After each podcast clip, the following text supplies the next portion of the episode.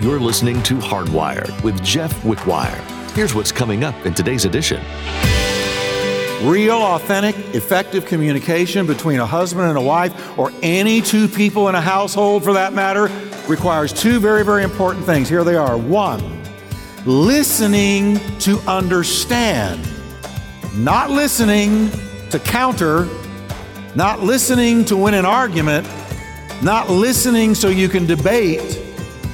But listening to understand what the person is meaning to say. In your most important relationships, how do you approach communication? When life is going well, it's easy to be an attentive listener. But what happens when it gets bad?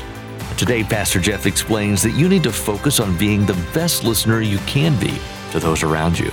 There is no higher form of loving others than being a listener. And if you want to make a change in the lives of those you love, you need to hold your tongue.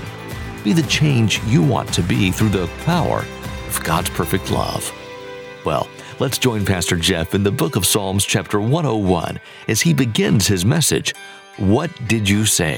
In the 1967 Paul Newman movie, and I was talking earlier this week to Heidi, who leads worship for us, does a great job, we were just talking about it. I said, I'm going to quote something from the 1967 movie that Paul Newman was in, and then we both realized she wasn't even born then. And that really aged me, because I watched it way back when, 1967. Remember the movie Cool Hand Luke? Everybody remember the Cool Hand Luke? You're old enough to remember it? All right.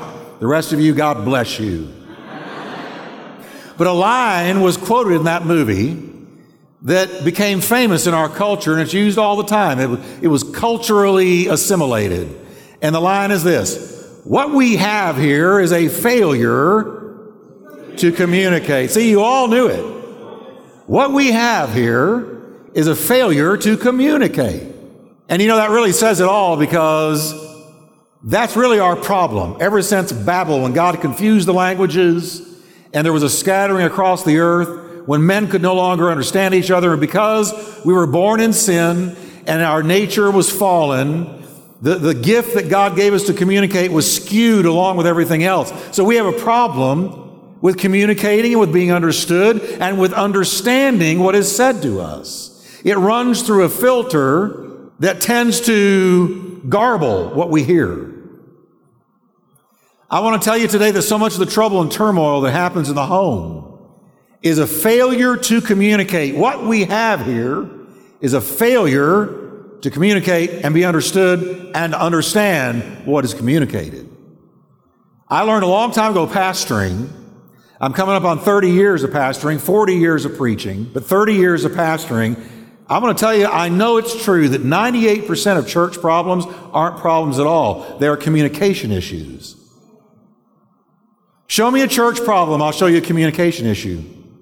Most of us are good in communicating with our spouse, or not good at communicating with our spouse, because we think we understand what they're saying when we really don't. And they're trying to express something they haven't said in a way that helps us get it. Most of us are about as good as communicating with our spouse as we are speaking Portuguese.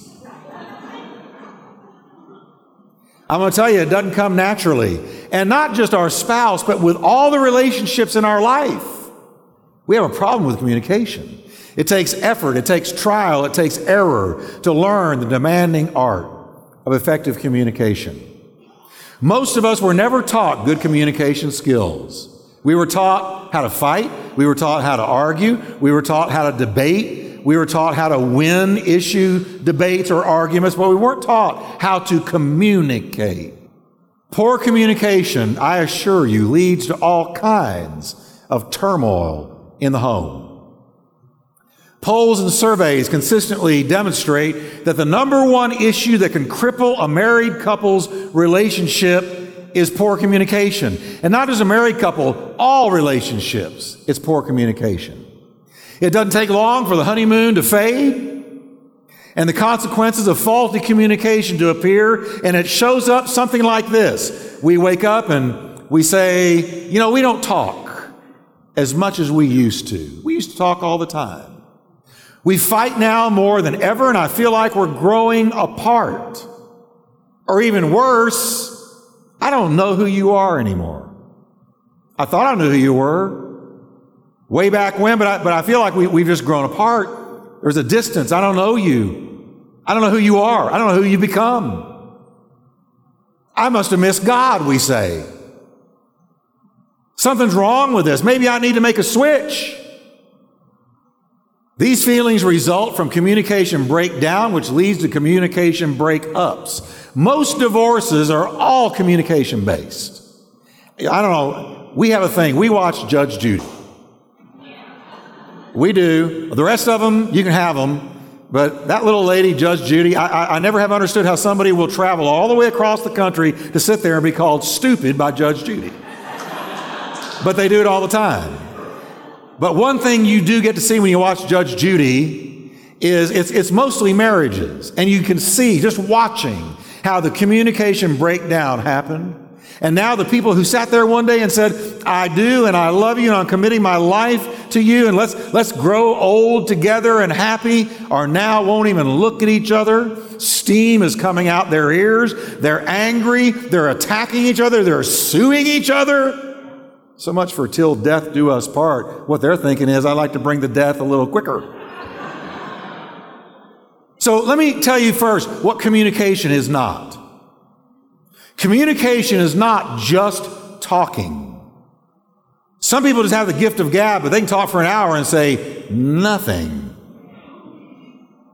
I'd rather spend 5 minutes in a substantive conversation than an hour with a good gabber who really says nothing. Too many people think that communication is just saying a lot of words. Oh, I'm good at communicating. I got a good vocabulary. But you know what? You may have a great vocabulary and be terrible at communicating. Talking and communicating are not synonyms. It's much, much more than that. But then there's other people who believe that communication is just listening. If I'm just a good listener, and these people, you never know what they're thinking or feeling because they won't tell you. They just sit there and listen. That's not communicating either. We need to know what you're thinking, what you're feeling. Sometimes the reason they don't communicate is that they got a spouse or somebody else in the house that dominates everything. I'm going to deal with them in a minute. Grab your toes. I used to be one of them. Still am sometimes, probably. I want my family to not amen me at all during this conversation or during this message. Especially my daughter, amen, Dad, that's right. Now, listen carefully. True communication has taken place when I understand what you meant to say. So communication is the sharing of meaning, not words. It's the sharing of what you mean, the successful sharing of what you mean to say and what you mean to be understood. It's not fancy words, high dollar words, big vocabulary. It's have you communicated your heart, what you meant to say, and has the listener understood what you meant to say? When the sender of a message is understood by the receiver of the message, good communication has happened. That's an art. Because, see, some of the time somebody will say something and that's not what they mean. And you've got to listen to what they really mean and not what they're saying. Sometimes they'll say they're irritated about something, and what they're really irritated about is something very different. And you've got to listen carefully to sift through what they're actually saying to get the meaning. So if I understand what you mean to say, then good communication has happened. Communication experts point out that when you talk with another person, there are actually 4 messages that can come through. Here they are. What you mean to say, what you actually say, what the other person hears, and what the other person thinks he hears. Those are the 4 messages in communication. In any household, any relationship, you're talking. And you say something, and it's what you mean to say. You mean to say a certain thing, but it may not be what you actually say. And the other person thinks they hear and understand what you're saying, but it's only what they think they heard. It's not what you actually meant to say. Do you understand what I mean? We've all seen this in communicating with other people, right? You're in the middle of a disagreement or an outright fight. I know Christians don't fight. We have hearty disagreements. But you're in the middle of a disagreement or an outright fight with words flying back and forth, and it ends up devolving into something like this. That's not what I said. Response, that's exactly what you said. Counter response, well, that's not what I meant to say. Response, well, that's what I heard you say. Counter response, well, you heard wrong. Why can't you understand me? You always hear wrong. Response, well, why can't you understand why I can't understand you? It's the Tower of Babel in your home. And on it goes. Now, before long, have you ever noticed this? What you started out talking about is totally lost. In a maze of charges and countercharges. You this, you that. Why can't you understand? Well, that reminds me way back when in 1982 when you said, and that's next week. Don't get historical or hysterical. That's next week. So I'm not going to steal from next week. That's a tease. I love a statement that you see sometimes in offices, other places, quote, I know but you believe you understand what you think I said. But I'm not sure you realize that what you heard is not what I meant. That's a joke. Y'all are supposed to be laughing because you know why you didn't get it? Because it didn't make any sense. And that's what we do sometimes. I know you believe, we're in a fight now. I know you believe you understand what you think I said. But guess what? I'm not sure you realize that what you heard is not what I meant at all. Real, authentic, effective communication between a husband and a wife, or any two people in a household for that matter, requires two very, very important things. Here they are. One, listening to understand. Not listening to counter, not listening to win an argument, not listening so you can debate, but listening to understand what the person is meaning to say. I'm going to confess to you today, I was terrible at this, and I have to work at this all the time. I'm a one-gift guy. God gave me a gift with words. And what I did with it is anytime there was a discussion in the house, in my mind, my job was to win the argument. So what I would do is I would argue, and I wasn't listening. The only reason I was listening to what someone else was saying was so that I could latch onto something and argue over it and tell them how they weren't right and how I'm right and they're wrong. And after all, I'm the head of the house, so you need to listen what the know-it-all has to say. And see, guys, I'm taking all the heat here, so you don't have to. I did this. And one day, I was driving down the road and the Holy Spirit came into my car. I'm serious. And the Lord said to me, you're not fair. And this was after Kathy and I had a hearty disagreement. Well, y'all are somber today. We'd had a hearty disagreement, and I was on the way to preach. God's man of faith and power for the hour. I took care of the little lady at home by winning an argument, showed her I was right and she was wrong, and I got in the car, and the Holy Spirit came into my car and said, you're not fair. And I said, what do you mean? He said, you're using words against her because you're stronger there than she is. And I said, but I was right. I was even doing it with God. I was right. But he said, here's the thing, Jeff. You can win a battle and lose the war.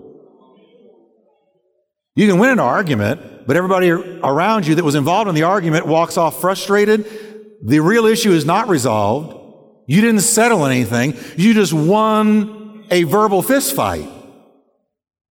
And that's not winning. Winning is when you listen to understand, and you can. So the Holy Spirit said to me, where are you going? And I said, well, I'm going to preach. And he said, really? Well, I'm not going to anoint you if you don't call her. So I stopped at a payphone before there were cell phones, and I got on the phone, I called her. She answered and said, it's about time.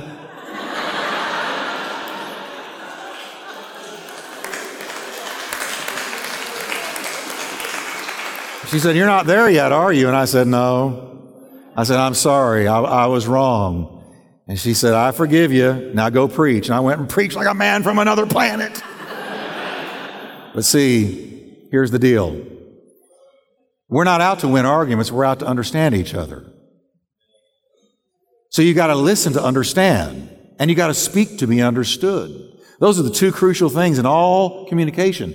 You got to listen to understand, not to win anything, to understand. You got to speak to be understood. Now, let me talk about the understanding part, listening to understand, because this is one of the hardest struggles for me. In the book of James, the Bible beautifully addresses the listening side of communication, points out three barriers that have got to be torn down if we're going to understand our spouse or anybody else. Three barriers that have got to be torn down. So say this with me again. We read it at the beginning, but it's so powerful. Repeat this with me. "So then, my beloved brethren, let every man be swift to hear, slow to speak, slow to wrath." The context of this verse is two-way communication. James is teaching us by the Holy Ghost what comprises genuine communication. He said, if you're going to be a genuine communicator and really settle issues, you're going to have to be slow to speak, swift to hear, and slow to wrath. Now, let me just deal with those one at a time today. First one. The first barrier is apathy. And apathy is found in the little verse, "Be swift to hear." Apathy. Swift means eager. I'm to be eager to hear and understand the person I'm communicating with. Now, I used to be eager to make my point, but that's not what he says. He said, I want you to first be swift or eager to understand the person you're listening to. I can't tell you how many problems this will solve in your home. Swift to hear. And when you're hearing, you can't act like what you're hearing or respond to it by saying things like, "Well, that's stupid," "Well, that's not true," or "That doesn't make sense," or "That's illogical," or "You know, you didn't get enough sleep last night," or "What have you been drinking?" Because listen, it may sound silly to you, but it's real to them. "Well, Pastor Jeff, what if they just say something that's from Mars?" If you undermine or mock or ridicule what they have said, they're going to clam up, and it'll be snow in August in Texas before they'll talk to you again. So we have to be swift, eager to listen. When couples go to marriage counseling, this is the fact. It's very typical for one of them to be completely apathetic about truly communicating. This person is usually defensive about the counseling session. Their body language says, "I don't want to be here. I don't need to be here. It's them. This is a waste of my time." True communication requires us to tear down that barrier of apathy. If we truly care about the other person and the health of our relationship, we will be eager to sit there and listen in silence without interrupting, without undermining, without mocking, without ridiculing, but they are important, and what they are saying is real to them. Now, I got to tell you why I think some people are apathetic, and I understand why some people are apathetic. They're apathetic because, one, past hurts. Sometimes we're apathetic about listening to another person because we've been hurt so many times that we don't believe anything is ever going to change in the relationship. We have lost hope in that relationship. And in a relationship, hope is like oxygen. Without hope, it is going to die. Without hope, that relationship is going to go down. We've given up on hope. We don't want to be hurt. We don't want to get our hopes up. We don't want to hear the "I'm sorry, I won't do it again, things will be different this time," all over again, and we lose hope. Hopelessness in a relationship leads to apathy. I don't care anymore. I'm done with this. I'm tired of beating this dead horse, banging my head up against a wall. But can I give you something that Jesus Christ said? Jesus said, "Everything is possible to him that believes." You know what that means? That means that Jesus can look at a dead, dusty, worn out, hopeless in the natural relationship and raise it from the dead. He can raise it from the dead. Some of you, your relationship is like Lazarus, 4 days in the tomb and it stinketh. If I were to ask you to describe your relationship, you could easily say it stinketh. But Jesus said, roll the stone of unbelief away. I'm going to speak down into that thing. He spoke to that dead man that had been dead 4 days. He came crawling out of that tomb all wrapped up in grave clothes. Jesus said, unwrap him and set him free. Jesus spoke life into a dead man. He can speak life into a seemingly dead relationship and resurrect it.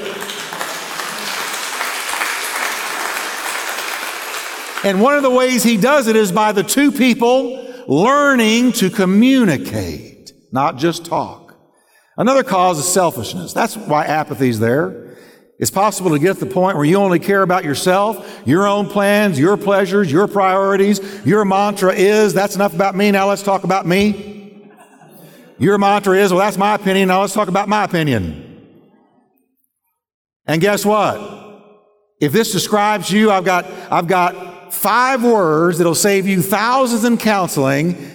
And it's why I'm not a counselor, because it's all I would usually tell most people. Are you ready? Admit it and quit it. Say, well, if I'm just being selfish, oh, I'm not going to take you back to your mom, and I'm not going to take you back to your dad, and how somebody wronged you when you were 2, and they didn't change your diapers right when you were 3. I'm going to look you in the eye as an adult who is saved by the blood, washed in the blood of the Lamb, and has the Holy Ghost in you. Admit it, and quit being so selfish.